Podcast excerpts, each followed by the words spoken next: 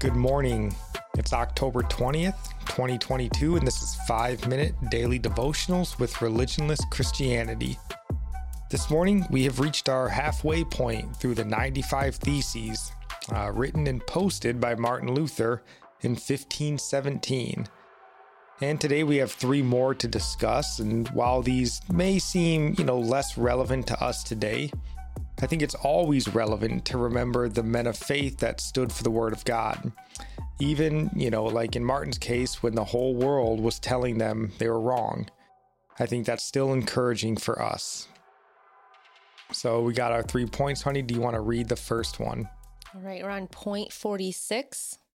And it reads Christians are to be taught that unless they have more than they need, they must reserve enough for their family needs and by no means squander it on indulgences. And that just made me think of 1 Timothy 5 8, which says, If anyone does not provide for his relatives and especially for members of his household, he has denied the faith and is worse than an unbeliever. And I was just thinking, I hope um, that they didn't take that scripture and twist it to convince people to buy indulgences for members of their family that had passed on. Maybe they did, but that would definitely be taking that and twisting it. Possible. Um, but it doesn't seem like Martin did that, you know, because here, like we mentioned yesterday, you know, you're starting to see Martin's own theology um, kind of showing through here. So maybe he you know, held a little more literal to First Timothy. Um, and you know, it seems to be making what would appear to us, like Nikki said, sort of a rather common sense understanding of the Christian life. You know, that it's our duty to care for and provide for what God has placed under us. Just would make sense. Mm-hmm. And on to the next point, which is point 49. Christians are to be taught that papal indulgences are useful only if they do not put their trust in them, but very harmful if they lose their fear of God because of them. Yeah, so we've seen earlier in this document, you know, Martin, who is still a Catholic at this point, doesn't outright dismiss papal indulgences.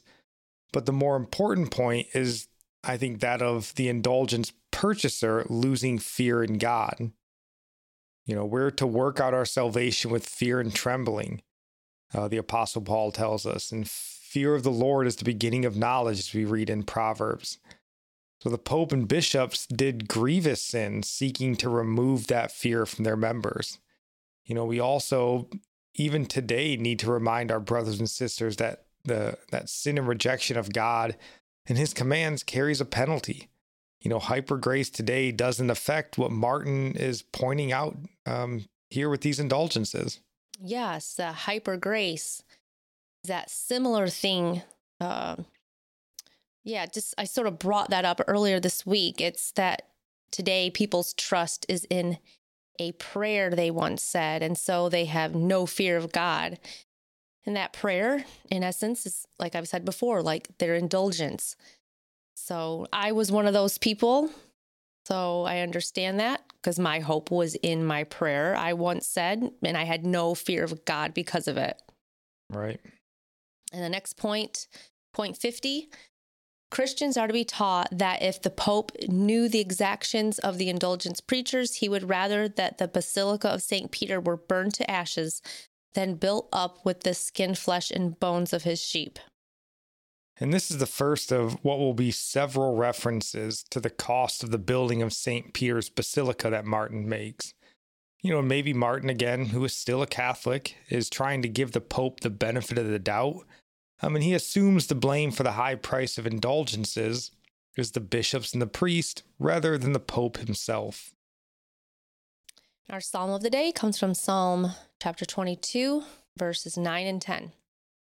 Yet you are he who took me from the womb. You made me trust you at my mother's breast. On you was I cast from my birth, and from my mother's womb you have been my God. And our proverb is Proverbs 20, verse 22. Do not say, I will repay evil. Wait for the Lord, and he will deliver you. And I'll end praying for you from Psalms 145.